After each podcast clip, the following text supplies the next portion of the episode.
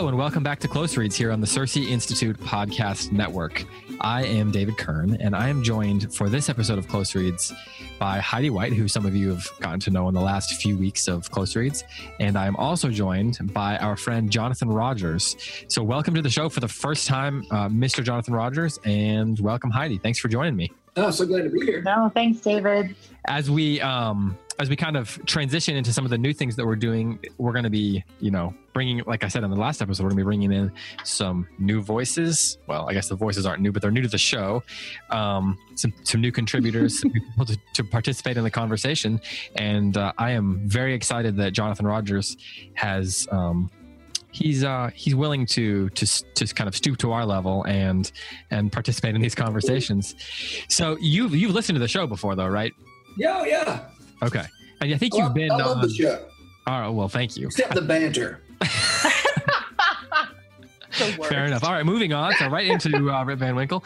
Uh, well, uh, Jonathan Rogers. Um, I, I, would, for those of you who don't know, I'm going to give a little bit of background. The first thing that I'm going to say is that he is the author of some fantastic books, um, all kinds of books actually. You've probably heard us talk about his biography of Flannery O'Connor. It's, it's, called a spiritual biography. Is that what is that what the subtitle was? Yeah, subtitle. Yeah, right. A spiritual. So, yeah, Terrible Speed of Mercy is the title, and subtitle is a spiritual biography of Flannery O'Connor.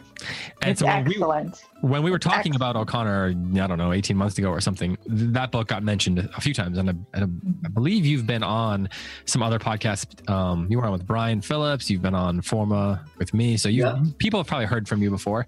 And I'm sure that many people have read your books. And if, if you are a listener that has not picked up a copy of uh, Jonathan's The Wilderking trilogy to read with your kids, then mm-hmm. you should pause this podcast. Well, actually, you could probably do it while listening at the same time. Who am I kidding? And go over to the Rabbit Room's website, and you should buy a copy of at least the first book. But once you buy the first one, you should probably go ahead and buy the second and third because once you read the first one, you'll want to read the second and third. So just save yourself the clicks. But mm-hmm. you should mm-hmm. definitely get a copy of those books. Those are some of my favorite books that I've ever read with my kids. And really, that's the only reason that I wanted him to come on the show because we need to get all of his secrets. Um, but Jonathan is also involved with New College Franklin and the Rabbit Room. And what is your role at New College? You teach there, right? I do. I teach there. Yes. Until recently, I was, uh, or I was sort of the interim um, dean of academics, but uh, okay, but not now. I, I teach there though. But you're teaching. I think you said before we started recording that you're teaching creative writing, right? That's right, creative okay. writing. Okay. Yeah. Well, I'm excited as we have you on from time to time to kind of get the perspective that the the perspective of someone who is actively writing fiction. We can nerd out on some of the craft stuff. Um, and you're also involved with the Rabbit Room. And what's your role over there? Oh, you know, contributor and and just Jack kind of all trades. Yeah, yeah. Sage. We, sage, yeah. Did you say sage with an yeah. S? Yeah. uh, yeah. No, I I just ride over there and and you know give talks at various things and yeah, just sort of am a a, a person about town. At, okay. Perfect. Perfect. Okay. And then the other thing we should mention is that you have a a newsletter, a weekly email newsletter called The Habit, which is all about uh, writing, like the craft of writing. I get that in my inbox every week and mm-hmm. always enjoy that. Can you give uh, the audience the uh, two second elevator pitch for that? Not two seconds, two sentence elevator pitch for for that newsletter. It's just every week, every Tuesday, I I send out a, a, letter about whatever's on my mind with regard to writing. So it might some sometimes it's some particular point of grammar. Sometimes it's about um, um, letting go of the kind of um, uh, nervous takes that keep us from writing, or just anything around the craft of writing. And um, yeah, it's it's a it's one of my favorite things that I do these days. Mm-hmm. How long does it take you to put one of those together? I was thinking about that the other day, or I guess was it today that today or yesterday that one came out? How does it? This is a Thursday, so Tuesday it came out. Oh, okay, so neither today or yesterday. Yeah. how, how, long does it take you to put one of those together? Oh, uh, a couple hours, okay. maybe a little more sometimes. Or okay. well, it usually takes a little more. If yeah. I start early, it takes a long time, and if I if I start late, it takes a short time. yeah, weird. You know, saying the, the, sooner the sooner you get behind, the more time you have to catch up. That's yeah, right. If you wait till the last minute, it only takes a minute. That's That's, right. the mantra around our house. That's right. well, thank you, thank you for joining us. Um, I'm really excited. That, I'm so glad to be here. This. Thank you for inviting me. Of course, of course. Um, I'm excited for your participation in this particular story because, and then the story being uh, Washington Irving's Rip Van Winkle, because for some reason, I feel like there is a kinship in Hmm. your writing and Washington Irving's writing, um, and so I may. I may ask you about that later. Before we get into the story, though, I want to mention a few things. Of course, I need to share a word from our friends over at Augustine College. They're bringing um, their their uh, liberal arts, their classical liberal arts program to the U.S. for the first time. Um, they're going to have a program that is nestled in the beautiful mountains of Blacksburg, Virginia, and they have some scholarships available for early applicants. Uh, so if you're interested in learning more about what Augustine College is doing, um, and especially what they're doing in, in their U.S. campus, then you can head over to truthisbeautiful.org. And again, that is truthisbeautiful.org. They are have been doing some really uh, fantastic work up in Canada. Um, I know that it's been you know kind of like um, going uphill both ways at times in in some of the work that they're doing. Um, but I'm really excited that they're going to be able to uh, bring that down to the U.S. and um, if you are if you have a student that is nearing that college age, um, then I highly recommend you check into them. There's a lot of different um, Christian classical liberal arts programs that are popping up, um, including New College Franklin. And I think that if you like New College, then you'll sense some kind of a kinship between them and what Augustine's doing. Um, so so check them out. Um, I also want to rem- remind people about um, the uh, Perpetual Feast podcast, which when we created that name, I never thought it was going to be as hard as it is to say a perpetual Feast podcast. And that's the conversation that is all Homer all the time with Andrew Kern and Wes Callihan. We just launched their second season, so we're going to be doing that in 10 episode seasons, I believe. And the third episode of season two just launched. You can get that on the, the CiRCE Institute podcast network feed, wherever you get podcasts, but it also has its own feed if you'd like to subscribe to that and get those episodes pushed directly to whatever app or device you are using. So again, that's a perpetual feast, and that's all Homer all the time. I believe that this week's episode was actually all about what is a hero in Homer, and those episodes are getting Mm. pushed on Mondays. So that if that's a topic or a conversation you're interested in, or if you want to hear um, people as knowledgeable as Wes Callihan and my dad talking about Homer, then I highly recommend that. The episodes are purposefully kept to about 30 to 35 minutes in that range, so they're not too overwhelming because you can only handle too much of those people, uh, so much of those two people talking together without uh, getting a headache. Um, but uh, I'm just kidding. But um, check that out again. That's a perpetual feast, and of course we have the new Close Reads newsletter. So if you want to um, get information on what's coming up on close reads, such as the stories that we're going to be doing this during this um, American Short Stories unit, or what I'm calling a unit anyway. Then you can subscribe to that. If you just um, click in the little description of the podcast, there'll be a link to the newsletter where you can where you can subscribe. Or if you're on the Facebook page, it's also posted there in the Facebook group. But I know that a lot of listeners are not on Facebook, so it'll be in the description uh, wherever you're getting the podcast, whether it's Podcast Addict or you know um, Stitcher or the Apple app, or on the description on our website. So you can find the link to. Um, subscribe to that newsletter. Um, our next story next week is going to be Ambrose Bierce's An Occurrence at Owl Creek Bridge, which is a Civil War mystery story, which I think everyone is going to really enjoy. Um, and it is kind of an, an essential, forgotten work of American lit. I mean, I guess if you're an, or an American lit major, you probably know Ambrose Bierce. But among a lot of people, Ambrose Bierce is the kind of writer who I believe was right up there with Mark Twain in a lot of ways and has uh, largely been forgotten, partly because he mysteriously disappeared while on an expedition in the West, which to me makes it seem like he should actually be remembered more. But That's so cool. I've never read him before. This will be my first time reading it. you're into people disappearing randomly while on expeditions? Yeah, I think that that's kind of. I mean, that's a legacy, right? If you're Exactly. like you said, that's memorable. it's true. It's true. All I right. so- never knew about that. I never knew he disappeared. yeah, that he just he went off and that was it. They never heard from him again. Really? Yeah. I mean, Wow. maybe somebody did, but yeah. right. not been remembered. Whoever it was, that guy got forgot too. So, um, Yeah. all right, let's talk. Let's talk Rip Van Winkle by Washington Irving. And my first question is the obvious one: How familiar are you, either of you, with uh, either Washington Irving or with Rip Van Winkle? And Heidi, I'll let you go first on that one. Sure. I have read, Jonathan and I were talking about this while we were waiting for you to get on the air. Um, I have read Rip Van Winkle before, but not as a piece of literature or short Hmm. story like I read it this week. I read, I have it in a collection of fairy tales that I read to my kids. Okay. And so yeah. I've always just read it like a children's story, like a folk tale. And I mm-hmm. discovered it was an adapted version, which I didn't know. But I'm actually I'm very familiar with the Legend of Sleepy Hollow, which I teach every cycle uh, at, in my school. I teach it whenever we're doing uh, American literature. So and around you know around Thanksgiving, I was not Thanksgiving, around Halloween time, we're looking for kind of a creepy, cool story. Yeah, and yeah. so I, I, always I always teach Legend of Sleepy Hollow, which I love. Yeah, that is a that is an extremely underrated story from mm-hmm. a literary perspective. I I mean, I thought about doing that one, but it's it's more widely read than Rip Van Winkle. So I thought let's mm-hmm. um let's let's look at Rip Van Winkle. What about you, Jonathan? I had never read Rip Van Winkle until this week. Okay. Mm-hmm. What about um, Sleepy Hollow? Have you read that one? Well, this is embarrassing. No, I haven't.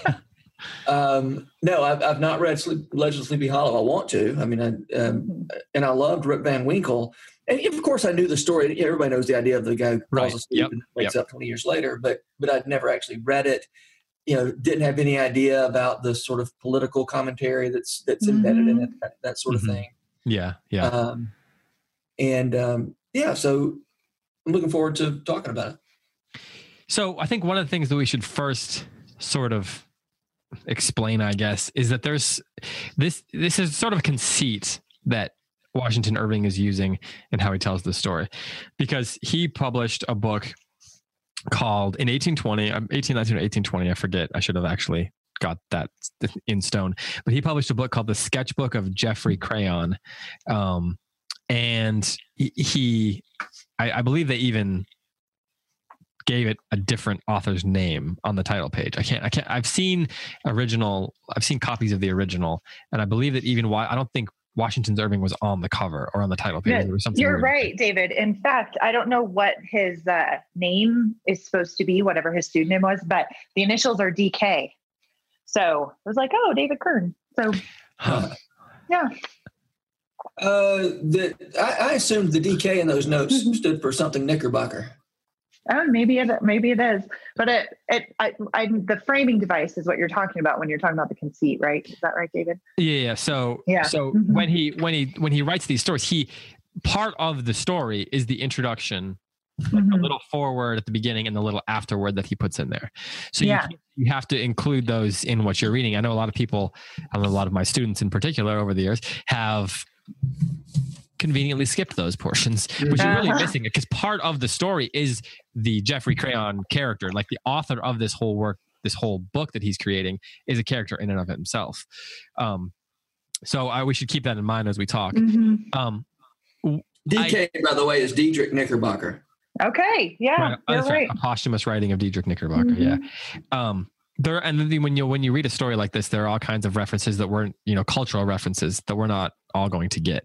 Um, but that's sort of the fun of it um, in my in my opinion. You know if you want to follow the trail of of literary you know cultural crumbs you can but not knowing is almost sort of the fun of it in my, for me anyway. Um, but jonathan i'm as a as a writer of fiction and as someone who really gets into the craft yeah. was there something about what Washington Irving's doing here and his skill as a writer that stood out? Were there any um, any approaches that he was taking or uh, things that he was doing that excited you? Well, you know, one thing that I don't know if exci- it's maybe the opposite of exciting me. It, it huh. one thing I I, I um, could very much relate to is that this story is it's not quite a story. It's a it's a mm-hmm. great situation. Hmm. And, Go on. And so this this situation of what would happen if a man went to sleep for 20 years and then woke up, um, that's a that's a fabulous situation. And I, so, you know, in my own writing, I feel like I'm better at coming up with situations than actually, you know, turning that into a plot. I mean, I've got all these what seem like brilliant ideas for stories, but I haven't been able to pull the trigger on them because I don't really have a a story. I've just got a great situation, and that mm-hmm. feels like what's mm-hmm. going on here. Um, it's also interesting to see the ways that other people have taken that situation, you know, and sort of stood on the shoulders of Washington Irving and mm-hmm. and told a real story. Uh, like for instance, the movie Thirteen Going on Thirty. Oh yeah, Yeah. You know, that, that's a, there's real character development. There's real, there, uh, some interesting things. I mean, it's funny to, to, you know, offer this, this endorsement of 13 going on 30 because it, it but, but as I was thinking about it, in some ways that that's a, that story, the story itself, which probably couldn't have happened without Rip Van Winkle, seems to be a step beyond Rip Van Winkle in terms of storytelling. So I'd, I'd love to dive into this a little bit more. When you Mm-hmm. when you talk about the idea of a situation as opposed to a story, what are you suggesting is the difference? Like, what is the principle of a story as opposed to what we're getting here? Like, wh- or I guess another way of saying it is, what is Rip Van Winkle lacking that keeps it from being a full on story? Is it just plot? Is there a specific plot element? plot. I mean, there's the the this. Oh shoot! I'm going to get a note says my internet connection is unstable. Can you hear me? All right. Yeah, yeah, yeah. Yes. Uh-huh. Okay, sorry. Um, I guess just the fact that if this were the, I was surprised this was as short as it was. It felt like I've got this. We've got this great setup. We got this. guy, He fell asleep for 20 years, and now some crazy stuff's going to happen. and the the only crazy stuff that happened is he realizes he's been asleep for 20 years, and Yeah. um, he Mhm. doesn't. You know, there's the joke at the end about you know he was apolitical. You know, he didn't care about his freedom, except now he's free from his from his you know wife. Mhm. we Um, never actually meet. You know, right? Uh, that's right. I, I hadn't hadn't thought about that. But, but he's he's um yeah. It's just not a it's not a fully developed story, and, and that's not even. I, I'm not exactly complaining about this. Um. It's it's only a a great. partial criticism.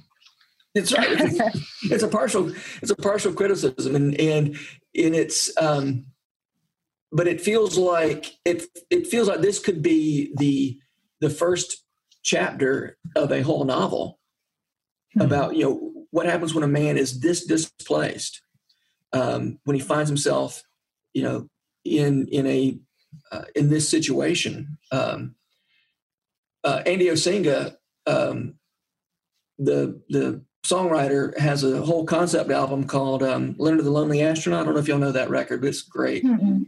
and the the conceit behind that record is a man an astronaut named leonard goes off into outer space with um he's his wife has died and he's he's lonely and he's and he's angry and he's sad he goes off in outer space with the knowledge that when he comes back thanks to i don't know theory of relativity or something he's going to come back and everybody he knows is going to be dead and he's going to be living in the next generation Hmm. and um, that's another sort of Rip Van Winkle kind of kind of situation. And there's so many things to do with this situation um, that I assume uh, Washington Irving introduced this situation. Maybe maybe he got it from somewhere else. I don't know. Um, but it's almost like it almost feels like he has introduced this idea, and now there are other people who can say, take that idea and say there are things we can do with that. Hmm. Well, I, I do know that. Well, and I think one of the key things to to think about with, or one of the key reasons the story is, is important within the sort of canon of American literature, is because it's sort of an Americanized version of. Well, I don't even know if that's a good way of putting it. There were originally, basically every literary tradition or storytelling tradition, every folklore tradition has a story that in some way involves a character falling asleep and some Yes. strange passing of time Mhm. Uh, there's there's Chinese versions, there's German versions. American early American literature is very Germanic, you know, which just makes sense because it's very many of the people, particularly in that part of the world, were of German heritage. Um, and so the principle, many of the principles that kind of define American literature spring up because of situations and themes and motifs that were that are very, you know, European. Um, Mhm. and so I think probably this, the the seed of a situation comes from the, the the German tradition that that Irving is is calling on, and probably the French French tradition as well. Um, Heidi, you talked about the idea of it being in a fairy tale book. Mhm. Um, Yes. Yes. How does it fit for you, or how does it compare for you to the other fairy tales that you're reading in those books? Oh, it's such a great question. And I, I, I think I didn't tell you to ask me that question, but it's perfect because that was one of the things I wanted to point out on this podcast is that this story is very genre bending in in a lot of ways. It has. You, you mentioned the old Germanic folk tales. Uh, that there's a source document called Peter Kraus, I think, or Strauss. I went and read it the other day, um, and it is very similar. But the magical elements of the earlier stories that were probably Washington Irving's source uh, are so much more magical than this one. The emphasis is on the magical creatures that put Peter Kraut to sleep, right? Mm. So that's, mm. but here we have an American story that it's almost as if that those magical elements are like this little interlude in between two realistic situations. Mm. Um, yeah. You know, the guy with the hen who has a henpecked, uh, the, the, the guy with a wife who is henpecking him and he has to obey her and he has all these kids and he's poor and lazy, right? That you have early American emphasis on the Protestant work ethic. So that's going to bring up some yep. associations with the readers at the time, uh, right? He's lazy, but he's also good natured. You know, Europeans were much more forgiving of the lazy guy than the early Americans were. uh, and then he goes into the mountains and has this magical experience. But when he comes back, he's immediately immersed in politics again. And Jonathan, you brought that up. Uh, yeah. So it's there's this realism on either side of what is almost passed over in the magical elements. And I, I just find that really interesting. So instead of it being another, like an American folk tale, it, it really becomes more of a realistic exploration of politics and relationships. I find that fascinating.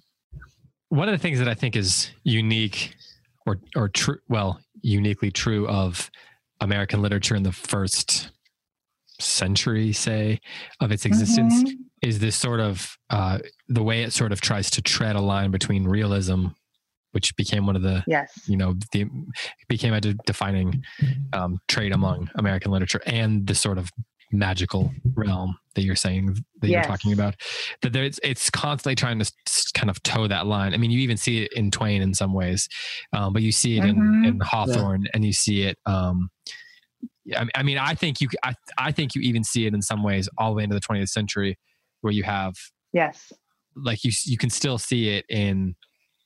I mean, I, this is a whole essay I'd have to write to explain what I'm saying here, so I'm uh-huh. not gonna, I'm not going to back this up right now.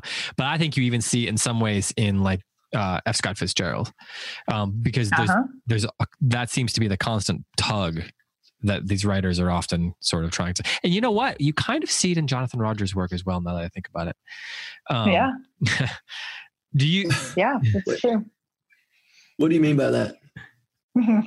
what do I mean by that? I see it in your work. Yeah.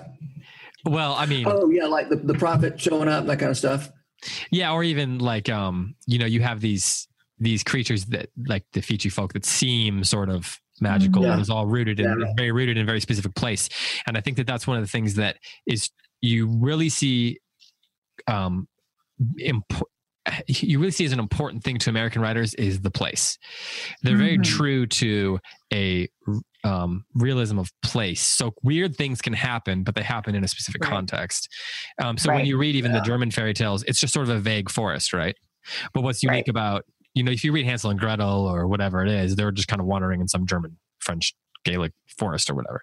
But if you and and well, let me say this: it does have trees and shadows and stuff like that. But Washington Irving, and in this story in particular, it's a very specific place, and it's a very specifically yes. American place. It's That's and, right. yes, and yeah, and even the ghosts or the the magical creatures, it turns out, are just spirits of the founders of the place who are coming to watch over it. right. Yeah, yeah, yeah. That's right. Go, go. You were going to oh, say something. I was, going to say the exact same thing Heidi said. So now, now. well, I think I you win. know. I, I, think it's. I think it's totally. It's. It's not a race, Heidi. I. I. Um. although if my kids have taught me anything, it's that everything's a race. Um, everything's a competition. So I think it might even be worth looking at some of what he's doing here like if we look at the first two paragraphs for example at well let's after the little introduction we can skip that even though i would tell my i would tell people not to do that when they're reading it but the part that begins with whoever has made a voyage up the hudson mm. i think if yeah. we i think reading these these two paragraphs are important because he chooses to start the sentence i mean to start the story with these for a reason. Things mean things, right? Jonathan, would you mind Mhm. reading the first two those, those two paragraphs starting there? So the paragraph beginning whoever has made, and then the next one at the foot of. Yes. Um, let me see here. Sorry. Oh, you're good. You're good. Because I I'm asking you to skip a portion, and we're we're we're all using internet versions. So, um, in mine there's like brackets around the introductory part, uh, but the okay, now I ends with accidentally went to the wrong place. Okay, let's see. Here we go. Here we go. Now I'm ready for action. all right. Take it away. Paragraphs. Two paragraphs. Whoever has made a voyage up the Hudson must remember the Catskill Mountains. They are a dismembered branch of the great Appalachian family and are seen away to the west of the river, swelling up to a noble height and lording it over the surrounding country. Every change of season, every change of weather, indeed every hour of the day produces some change in the magical hues and shapes of these mountains, and they are regarded by all the good wives far and near as perfect barometers. When the weather is fair and settled, they are clothed in blue and purple and print their bold outlines in the clear evening sky. But sometimes, when the rest of the landscape is cloudless, they will gather a hood of gray vapors about their summits, which in the last rays of the setting sun will glow and light up like a crown of glory. At the foot of these fairy mountains, the voyager may have described the light smoke curling up from a village whose shingle roofs gleam among the trees just where the blue tints of the upland melt away into the fresh green of the nearer landscape. It is a little village of great antiquity, having been founded by some of the Dutch colonists in the early times of the province, just about the beginning of the government of the good Peter Stuyvesant. May he rest in peace. And there were some of the houses of the original settlers standing within a few years, built of small yellow bricks brought from Holland, having latticed windows and gable fronts surmounted with weathercocks. Mm, So That's gorgeous.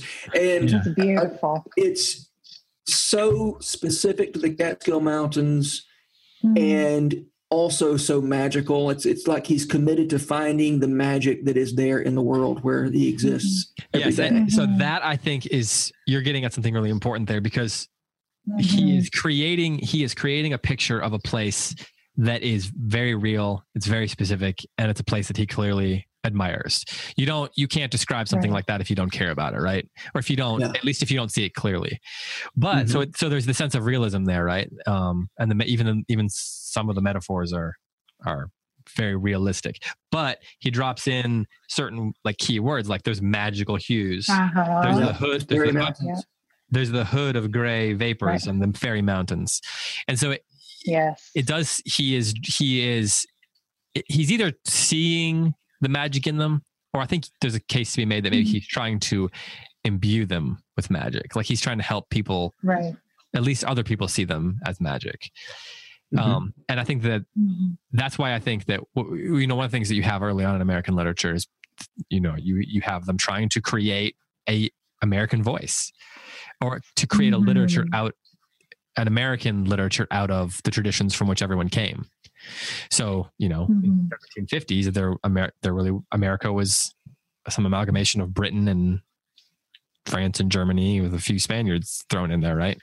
Um, Mhm. and there wasn't a unique um i mean they didn't even there wasn't a unique way of of of thinking about literature of creating literature it was just sort of following on the previous traditions but then you have them as they're going because of because of the places that they're in being unique to themselves you have these writers trying to carve out a uniquely american voice and part of that is tying it to the Mhm. specific place you know you couldn't you wouldn't write you- you can't write Pride and Prejudice in the place that Rip Van Winkle is in, right? And you couldn't really write the same version of Rip Van Winkle in the place that Pride and Prejudice is in. Um, Right. And and you know, and, it's, it, and David, it's it's interesting to me also that he that it, before Rip Van Winkle goes to to sleep, he's in this very Dutchified version of America. And Yeah, he wakes yeah. up in American America. Mhm. and it, and You know, it's the- disorienting The, the, to very, the bricks were brought over from um, Holland in the in the village when when he goes to sleep. When he wakes up, it's new buildings or some, some of the new Mhm. buildings, and and um, and the people with Dutch names are kind of fading away. There, I mean, there's there are Hmm. still Dutch names, but but the the Dutchiness here, even you know, I, it never occurred to me that Catskill was a Dutch name until I saw it spelled here this way. Uh-huh. I assumed it was some sort of Native American name. Right. Well, and, Well, I mean, that's in the framing device. That- That's that's in the conceit that he has uncovered. You know, Diedrich Knickerbocker is claiming that he's uncovered all these documents that will give us a history of this place. Uh huh. and it, it kind of lends, it, it kind of creates an American folklore. Whereas they were probably right. telling, you know, the stories they were probably telling their kids were the same stories that the Germans that they were telling them back in the old world, Mhm. right? Whatever the stories were from England or or Germany or or wherever it was. I mean, Right. you didn't have the Italians in the same degree yet, but uh, I think you were going to say something a minute ago, and do you remember? Um, I think I was just going to point out that idea that the framing device uh, was made such a point that this is uh, factual. Uh, and with Diedrich Knickerbocker, he, uh, in this conceit, this framing device that frames these stories and ties them together, he's making the claim that this is uh, that there have been these documents uncovered that give a history of the area. And to the point that you made earlier, Jonathan, about it being a situation uh, versus a story, he addresses that specifically when he says, um, the result of these researches was a history of the province during the reign of the Dutch governors. Uh, so he's clearly wanting to connect, Washington Irving's clearly wanting to connect his work to uh, the, the Dutch colonies. Um, there have been various opinions as to the literary character of his work. And to tell the truth, it's not a whit better than it should be. Its chief merit, and there's like a series of hilarious. This is I, I love this couple of sentences I'm about to read. Its He's chief talking merit about his is own its writing scrup- here is the great part. Yes, his own writing. It's brilliant. And then he says its chi- its chief merit is its scrupulous accuracy, which indeed was a little questioned on its first appearance, but has since been completely established. And it is now admitted into all historical collections as a book of unquestionable authority. That's great. he just he sounds fun, like the kind of guy you want to have over at your party because he is just mocking himself, you know, a little bit here, which I love. Uh, so I like the tie-in with the realist, the the establishment of this American realism, along with these old European folk tales with these magical elements and the the tying of this almost like a Shakespearean green world, right? In which the people disappear to and have some kind of Huh. transforming experience and then get to come Mhm. back to their real life and adjust to it again. Like as you like That's- it. Is that exactly. yeah. Yes. Or Mhm. Midsummer Night's Dream. right? they right. disappear, they have all these these transforming experiences and then they come back to a better life, which If Rip had come Rip back with a donkey's yes. head on, you probably would have. It would have Exactly. Yes, we will call it Bottom's Dream because it has no bottom, right? So that's um, so this is Rip Van Winkle's experience, but as you guys brought up, it's very disorienting to him. It's not. It is transformative, but it's not wholly pleasant. So that's that's a new element to those stories than the, the European versions. Why do you? This is a little bit of a. This will take us a little bit of far afield. Um, Mhm. For either of you, which wh- why do you think that American literature sort of became uniquely concerned with realism?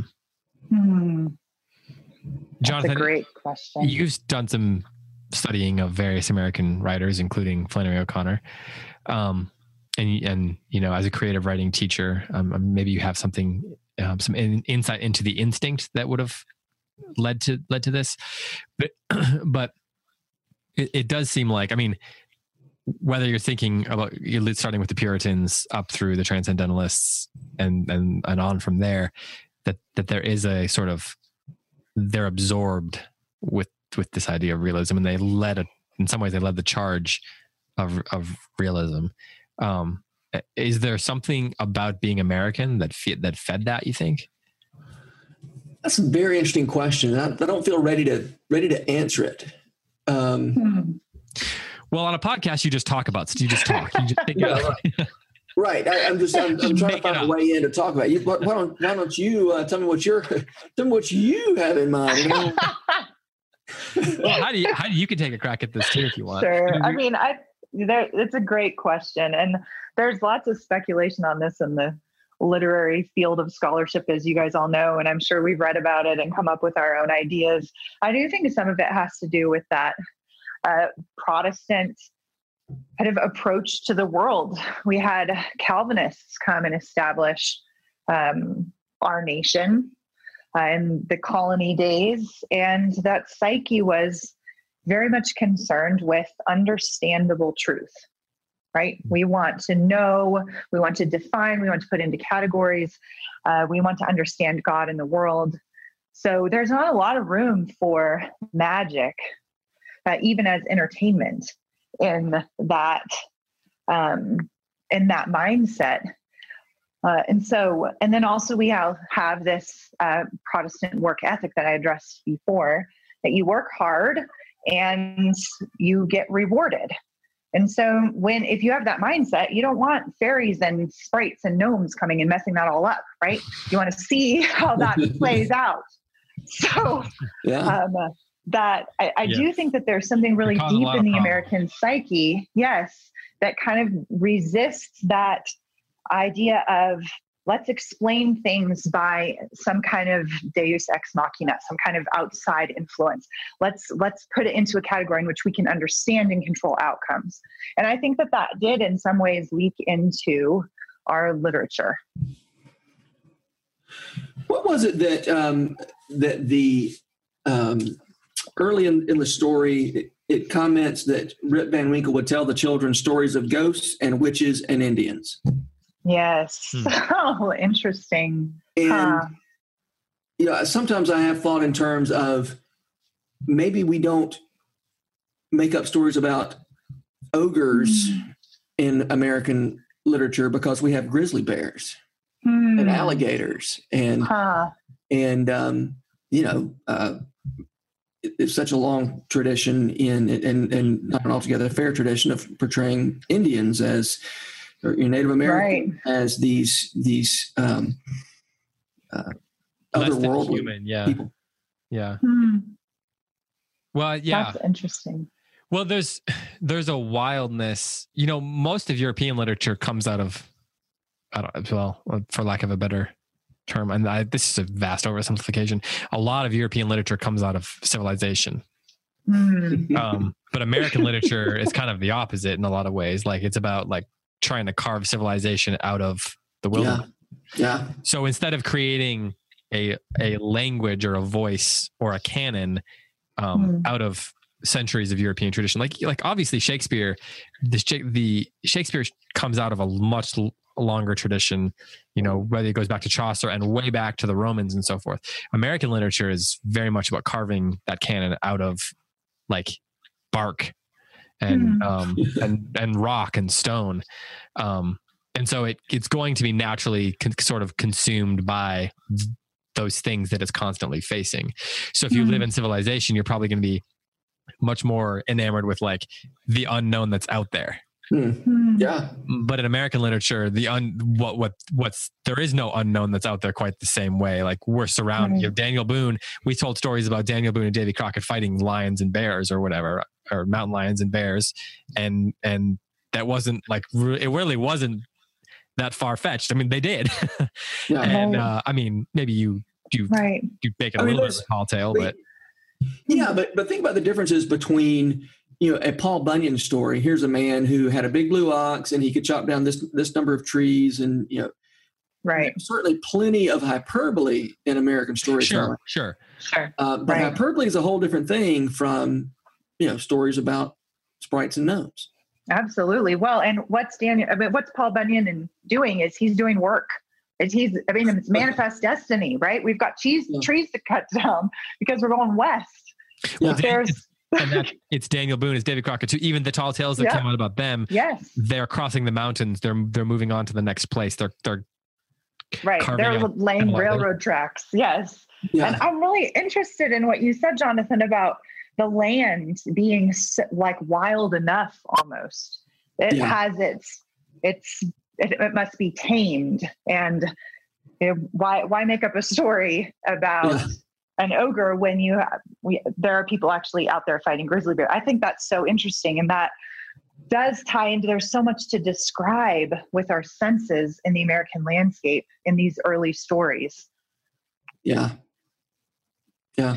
When I was writing the Wilderking books, book two, I originally was going to have some sort of swamp goblin in book two. And my wife's mm-hmm. like, you've got alligators. What do you need with a swamp goblin? you have got Feechie folks. You don't, you don't need that. And I thought, uh, yeah, exactly right. Huh. And so, you know, there, there aren't any hmm. critters in that book that don't exist in, in, you know, the actual American South. Right. right. But that doesn't, you know, that doesn't preclude the imagination, right? Like mm-hmm. letting our imaginations get away with ourselves is also an extremely American thing. Whether right. you're looking at, you know, um, the the the um, the witch, uh, thinking the women were witches in New England. What was the? Um, mm-hmm. I'm drawing a blank here. Salem, the Salem, Salem, Salem yeah. The Salem publicly, publicly yeah. drawing a blank.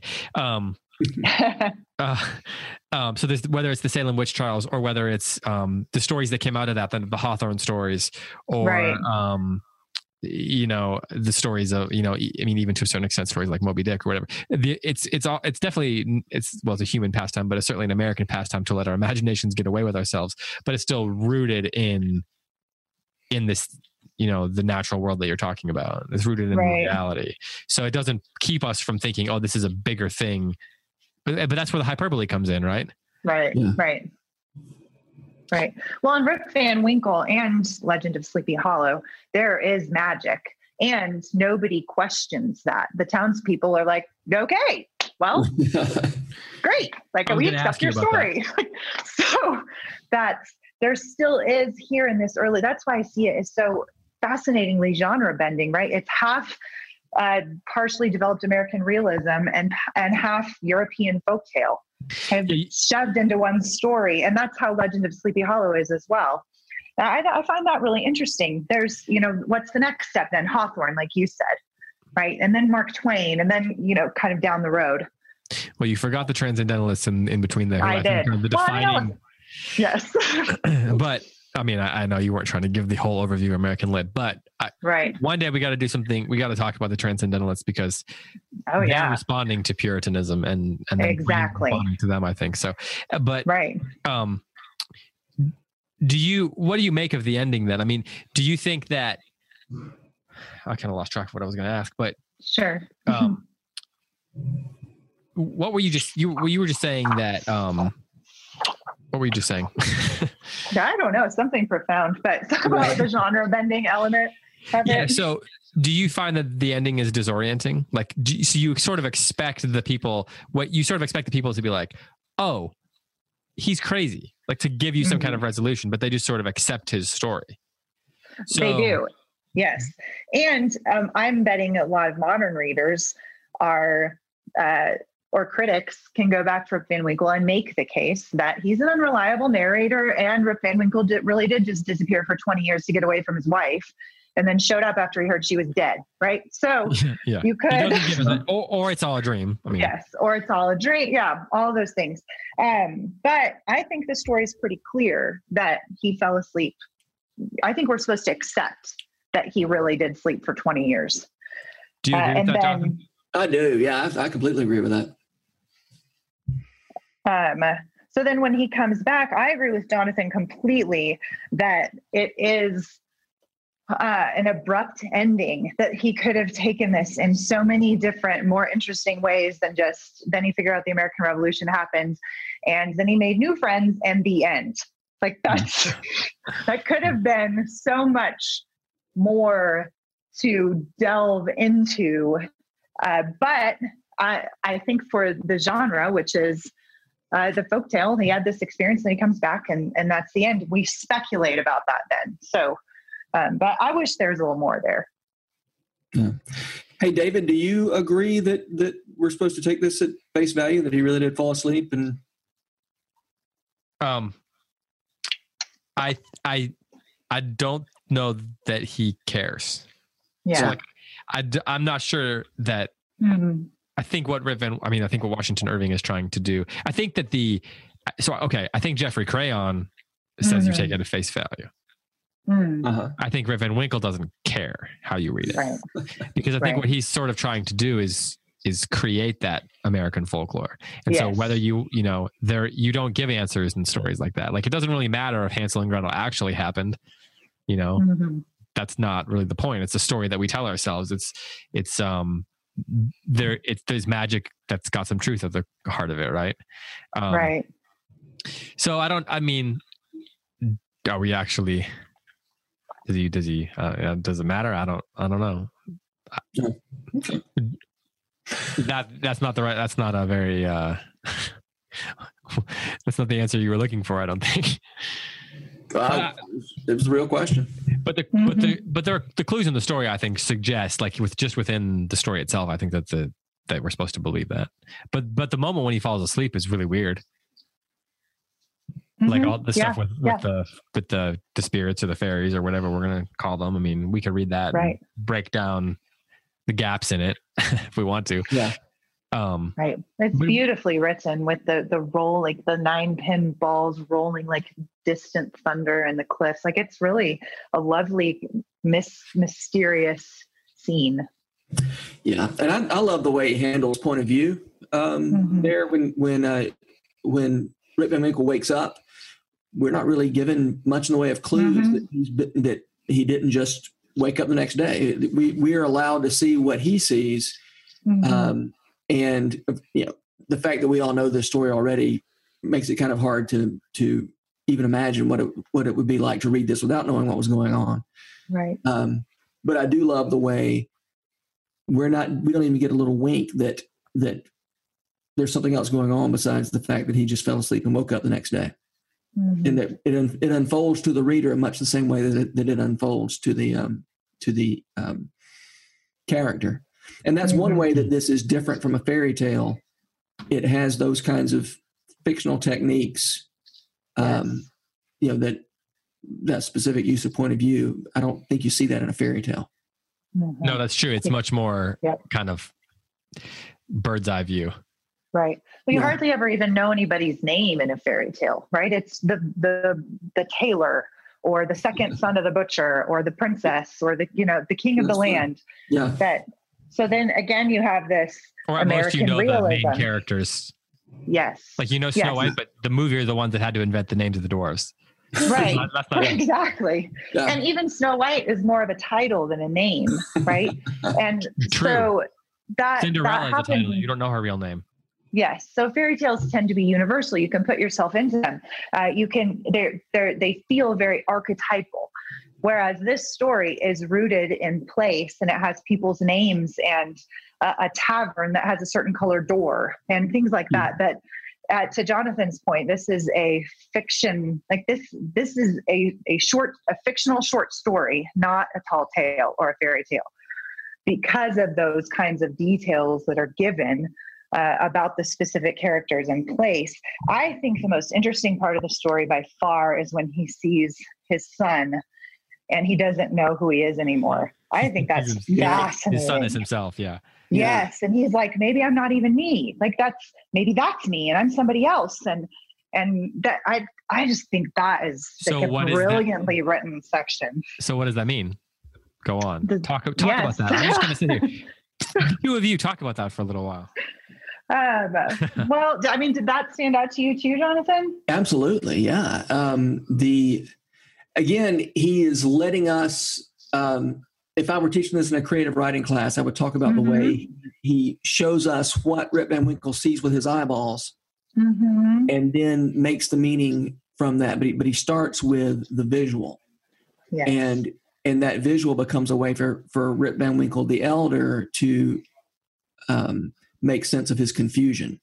right. And when I say make sense of it, he, he he makes bad sense of it. He gets it wrong. Um, Mhm. but so much is tied to that to that visual, what he's actually seeing with his eyeballs. And Yeah, and yeah, yeah. We we in, and that's another place where we just see what's what's coming what he's what's coming in through his eyeballs, and um and that's the way that um that meaning gets made. I, I just I love it. I think it's great. Yeah, one of the great things that he does is there is that by revealing to us only what the character sees, you know, a little bit at a time, Mhm. it it forces us to draw conclusions about what he's seeing along with him, which you said. But we only, hit, you know, it by by him drawing one conclusion, it forces us to determine whether or not we agree with him. So in some Right. ways, it, it, Right. it can put us put us in conflict with him. Not Yeah. not true Right. conflict, but conflict in terms of how we're interpreting what's going on. Right. Um, Yeah, because at, that, at that point in the story, we we're pretty clear what's going on, even though he isn't. Right. Uh, Right, And so, yeah. so we have that split between his vision of things and our vision of things, which is you know one of the most interesting things that happens in a in a short story or a piece of fiction anyway. I do think that Right. it, it, it allows us to kind of our natural instincts as a reader Hmm. to come into play.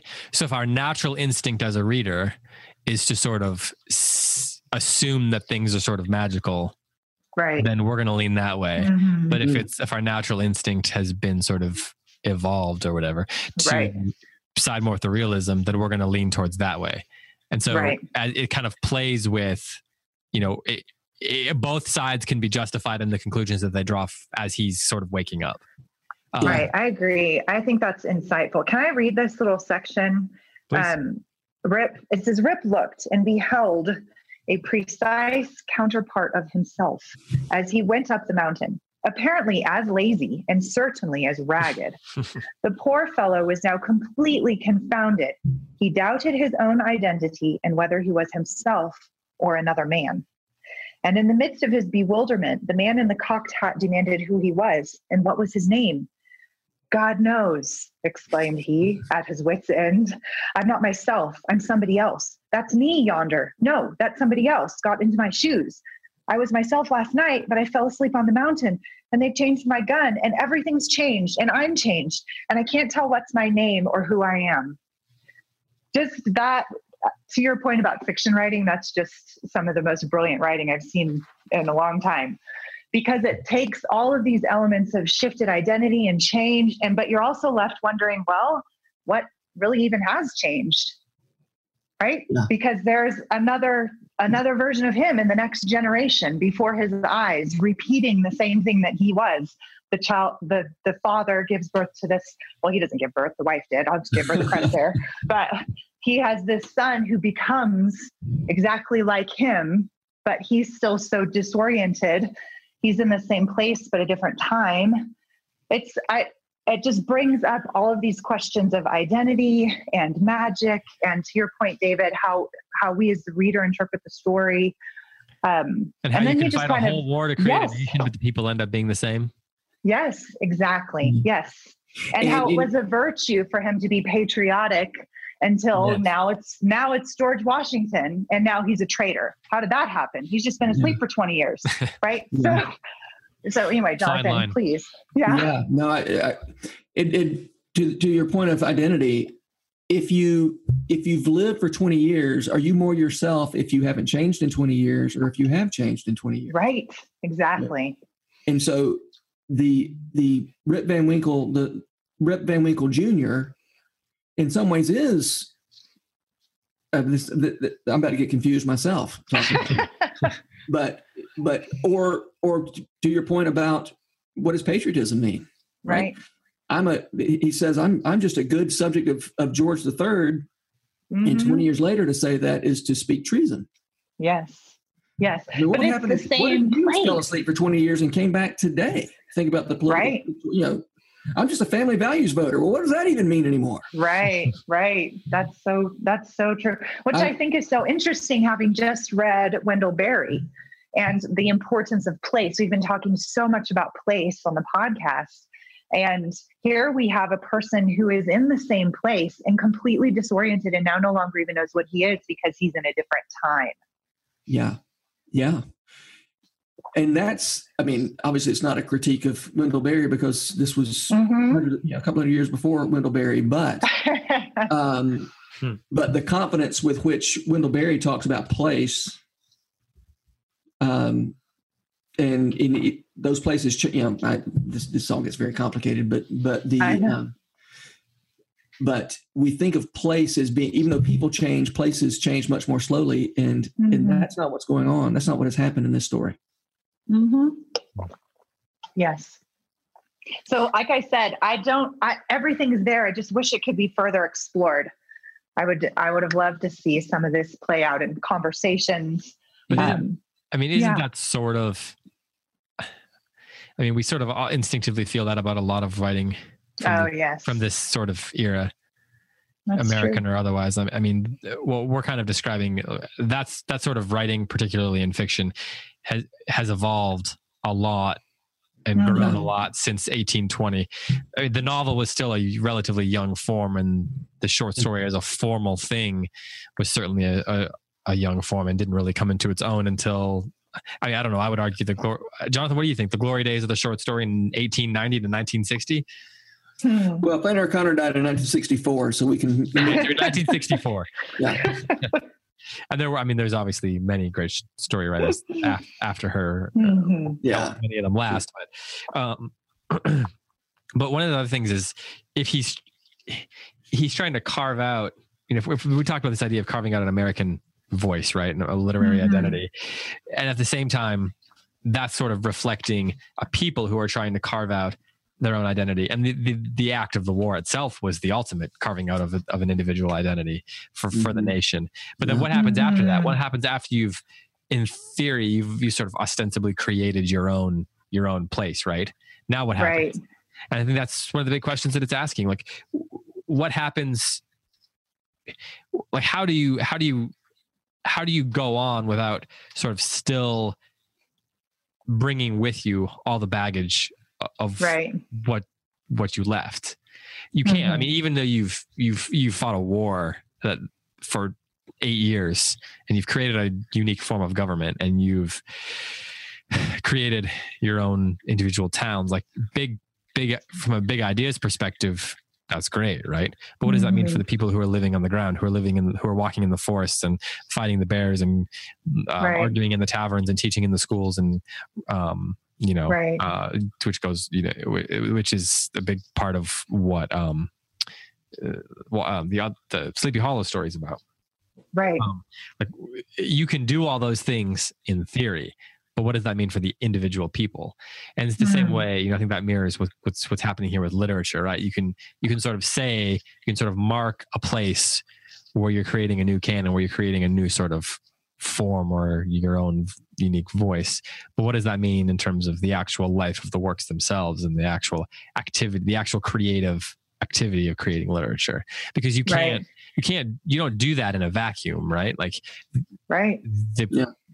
there, there's there's influences and things like that that inform how you do that. And I feel like Washington Irving is um, sort of he's sort of revealing, probably somewhat purposefully, and then probably somewhat it goes beyond whatever he was capable of doing on purpose. He's sort of revealing the challenges of doing that because there is something unique, but there's also something um, borrowed about what he's Right. about what he's doing from a from a from a literary perspective. Yeah, that's that that is I can't decide as I as I read I read this story twice and I kept trying to decide to what extent you know does this how American does this feel? I I, I can't I can't Hmm. decide. Um, right. But it feels just about right. It feels about how about how American it ought to feel in 1819, or or maybe when he's describing this era, where again straddling that 20 years, we Huh. went from you know he was a he was a colonist when he went to sleep, and he was a, a citizen when he woke up, Hmm. and you know that's it, it's appropriate that this story itself straddles the you know the, Uh-huh. the European fairy tale and this other kind of storytelling. hmm Yeah, I agree. You know, do you think? let- Let's talk about the character of Rip for uh, uh, for Mhm. himself. So he falls asleep. A British, a British loyalist, right? Proudly Mhm. loyal to the crown. He wakes up, still proudly loyal to the crown, but finds it very easy to switch over. Right. Yeah. So Yeah. I, I can't help but wonder, had he been alive, w- what choice would he have made?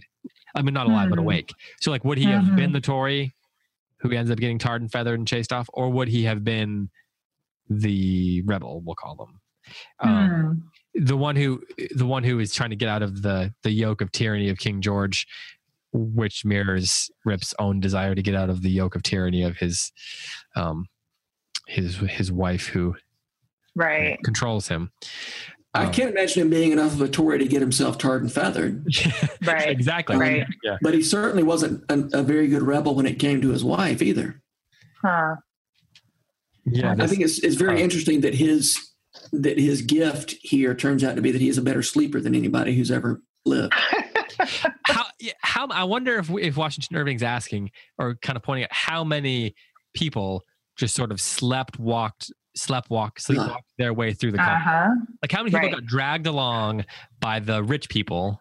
You know, how many people that Right. lived in the Catskills got dragged along by Virginia and you know, I mean, the elite, so Right. to speak, that the wanted the war. Like Right. and they just kind of slept slept sleepwalked their way through and they just decided to go with whatever they woke up to Right. Like, they just made their place with whatever and they would have been fine making a place in the catskills even if if they were still subjects of the crown because how Mhm. much did it Right. actually matter to the people who were living in the catskills fighting the bears Right. right. Well, and I think that that is the purpose of the nagging wife in the story. She's not necessary. Like you pointed out, we didn't even, we never even meet her. So she, the only reason for her is to mirror Britain in the war. So she, Mirror king george Yes, yes. That he has somehow escaped from under this tyranny that he chose for himself, right? He married her. Uh, and while he, which by the way, as a side note, I've never thought about the past tense of the word sleepwalk before. Yeah, right. I now I'm trouble trying to figure out should I say sleptwalked, You could sleepwalked? just say somnambulated. We knew, we do know Right. how somnambulated works. yeah Yep, do, I mean, I was do believe that is the word we should have used Just about to say that. The professional comes you up with beat that, of me course. to it. Yes. Sele- what, how do you say it? Somnam- Somnambulated. okay, slept walked um, so, um, through. To, I mean, I think that's brilliant, David. I think he is saying, "Wake up! Like this, wake up, America! We're going to wake up to something new here." Uh, and I, I had just I hadn't put the sleep the sleepwalking thing together yet, but I did notice the wife. That's got to be her purpose, is she is Britain.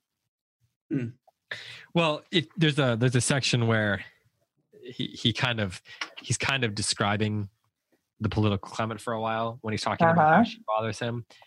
Right. So it says Rip Van Winkle, however, was one of those happy mortals of foolish, well-oiled dispositions who take the world easy, eat white bre- bread or brown, whichever can be got with least thought or trouble, and would rather Uh-huh. starve on a penny than work for a pound.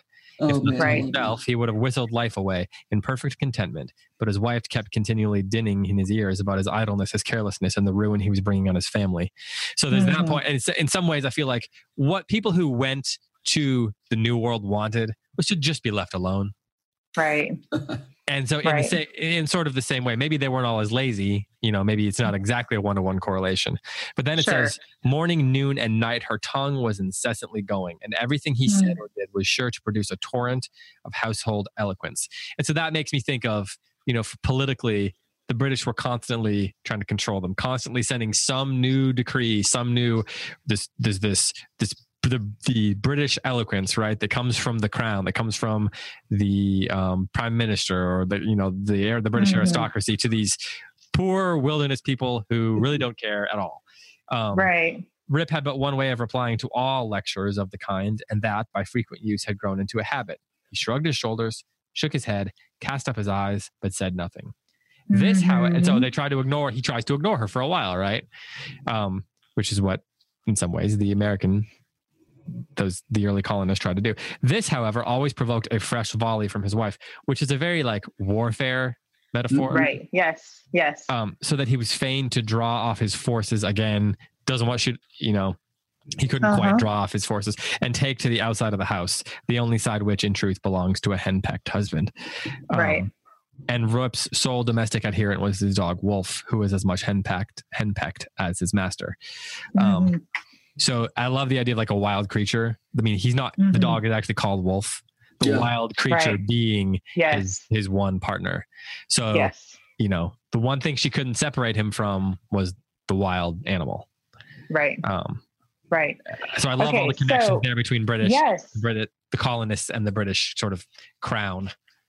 Yeah. So You're I'm going to add to that then, David, with the end of the story, which is does any, you know, the question really is then, does anything change? And I, I'd have to say no, because in spite of all of that, right? Like we, did, I, I referenced the Shakespearean green world before. Like the in the European stories, you have a magical experience and you're transformed. Like then you get to marry the princess. Then you get uh, the, the story ends with a wedding and a happily ever after, but not here. Right. Rip now resumed his old walks and habits. He soon found many of his former cronies, though all rather the worse for the wear and tear of time, and preferred making friends among the rising generation with whom he soon grew into great favor. That's the same as before, right? He, Yeah. he, he told he told kids stories. Having nothing to do at home and being arrived at that happy age when a man can be idle with impunity. So now he has nothing even to make him, not even a nagging wife. He took his place once more on the bench at the inn door and was reverenced as one of the patriarchs of the village and a chronicle of the old times before the war. This is how he ends his life is going into maybe is it another long sleep? I don't know. But Hmm. this didn't result in anything except a short amount of disorientation in which he then resumes his old place. Yeah. So, welcome to American realism, folks. And can I return to 13 going on 30? Yeah. yeah, please do. I've been waiting for this moment. So another time travel story where somebody Uh-huh. becomes herself. Now the difference is she's it literal it's literal literal time travel where things have happened her, in her own life, you know, that, that she jumps into her, her 30 year old body. And and I I do have a soft spot for that movie. Um, Uh-huh. because it, it, some of its its approach to say fornication I can't approve of, but but the there there are things about the story I, I like quite a bit. Just got to get that out there. What's that? you just got to get that disclaimer out there. yeah, right. I, I, that's right. Uh, the Close Reads podcast does not endorse fornication. yeah, right. But but I love the way you know she has missed all this, whereas Rip Van Winkle has has missed change in the world, but there's been no change in him. yes. his old old self in a new world. Um, the the girl in 13 going on 30 wakes up 17 years later in a, in a new world where she has changed completely and she can draw back on who she really was at age 13 and sort of set things right again and it's a very different um, i mean it's it's a whole story in a way that Mhm. that we were saying that you know this this isn't a whole story and uh, david i appreciate your your reminder that the short story or even the novel wasn't fully developed at this point, and it's not Mhm. quite fair um, to Right. to um, criticize Washington Irving for not writing a 21st century story in the beginning of the 19th century. Mhm.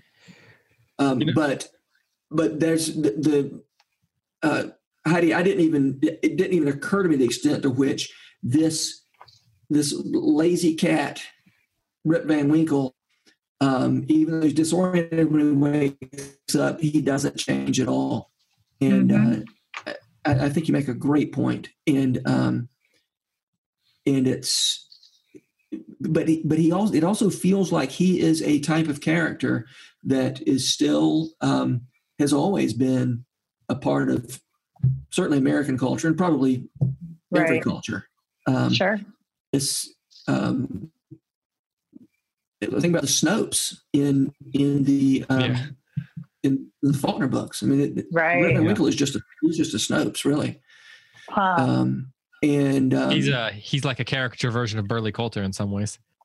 huh. yeah, maybe so. I like Yeah. I like Burley much better. But Oh, Well, that's why I say caricature. Burley's Yeah. a character. Right. This guy's just. I mean, this guy's a character. right. I mean, Rip's a character. Yeah. Shoot, what's what's the uh, L.A. dying the the the the Snopes in that one?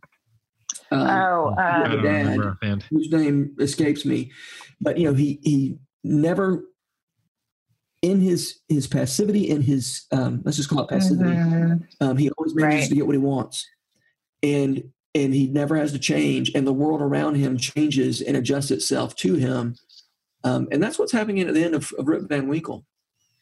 Mhm. This is Right. e- even if this isn't a you know if it doesn't have much plot, there's there's so much interesting things, so many interesting things going on here, which I didn't I didn't realize that we started this conversation how much was going on, and uh, Yeah. or how much is is failing to go on and yet Yes. going on. Right. Yeah, it's it's there's a lot going on, sort of under the surface, I guess. There's a lot Yeah. more going on in the subtlety. And so that that stasis in the character of Rip Van Winkle that we all we, we may think of as a as a fault in a uh, later short story or in you know in 13 going on 30 there's all that character change it's it's really it's really fun it's really interesting um, Mhm. what's interesting here is a is a, a stasis that, Right. that has its own force pretty interesting Mhm. Yeah, that's, it a, is. it- that's a great way of putting it. A stasis that has a has its own force. Hmm. Yeah. because there is lots of stasis that doesn't have force, and I think the great great works of art can end even even great works of art that that end with change, where where something has evolved or, or grown or not grown. Um, a lot of them still end with stasis, and it doesn't really it doesn't truly capture us unless it has some sort of force behind it. Right. Um, that, I like, i'm gonna remember that. I like that phrase. Mhm. Stasis with force or something. I don't know. How did you put Yeah. that? I thought you were going to remember. It. yeah good job remembering it David. That's why. I'm, that's why I'm saying. it. It- it- I think I said it's a stasis that has a kind of force. Maybe yeah, something. It's recorded. You can go back and, and listen. Yeah. Why would I do that? Um, well, let's go. We've been going for plenty of time now, so I'd love to get some final thoughts from either of you on this. If you have anything else you'd like to add. Um, this story reminded me of the the first time I understood um, what one could do with Twitter. Was a, uh, in in 2011 we had um, in Nashville um, the the 13 year cicadas came out, Mm. and somebody started a Twitter feed called Nashville Cicada. and so this, it was the, cicada had a, had its own Twitter feed, and it would it would make comments about life in America and specifically in Nashville that it had missed over the last 13 years, and it was so funny. It would say things like, you know, because it was 1998 the last time the, the cicadas had come, and it would say things like, uh, "So I'm I'm guessing that Y2K thing worked out all right." Or, or, you know, a guy just laughed at me when I asked him where the nearest blockbuster was, you know, stuff like that and then some some real specific Nashville related stuff that was just it was just hilarious, and it was the first time I really um, uh, liked Twitter. oh, another thing he said was, "I'm, I'm about to turn this sack of Beanie Babies into this month's rent." That's awesome. I couldn't how that worked possibly follow that, so I have no no further thoughts. That's that Twitter's account still out there. it is. Yeah. actually. I, I went back to look at it to see uh, if it was still there, and it is. Nashville cicada. Got it. Man, now people are gonna be looking up the 13 year cicada though. That, people, that's what people really should look up. Yeah, right. Um, well, thanks to you both for joining me. Um, it's been great having you on, uh, Mr. Mr. Rogers. Um, It has been a lot of fun. and uh, so it's the Habit. The newsletter is the Habit, and the, where can people sign up for for that? Uh, Jonathan-Rogers.com over on the left. Um, Okay, it says the habit. Yeah. And are you on Twitter following the the 13 years of cicada? Yeah, well, it's it's not doing anything. It's it's gone back underground until Oh, okay. 2024. are you? I should be. Is there a place people can follow you on there to keep up with what you're up to? Or would you prefer people not follow you on Twitter? they would be very disappointed and sad if they followed me on Twitter. All right, fair enough. Um, well, again, thanks to Augustine College for sponsoring the podcast. Remember to check out A Perpetual Feast with uh, Wes Callihan and Andrew Kern talking about Homer. And don't forget that next week we will uh, be on here discussing an occurrence at Owl Creek Bridge by Ambrose Bierce. Um, and that is readily available all over the internet. So I think you will enjoy that. It's another another story that's got some strange mysteries to it that takes American literature uh, up to that next level. I think it's the next stage anyway in its development. So uh, thank you to Jonathan Rogers and thank you to Heidi White for joining me. Thanks to everyone who's been listening. And we will be back next week with another episode of Close Reads. Happy reading.